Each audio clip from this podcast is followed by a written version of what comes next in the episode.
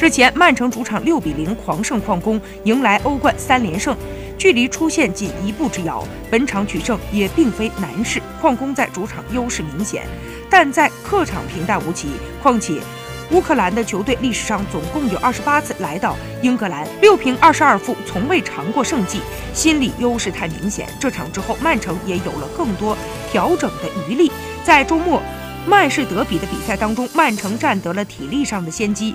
瓜迪奥拉雪藏了阿奎罗、萨内、大卫、席尔瓦和费尔南迪尼奥，还被提早换下。而曼联那边和尤文一场苦战，消耗更大。在英超、欧冠两线，曼城的进球数都令人惊叹。如此背景之下，曼城本赛季的前景更令人期待。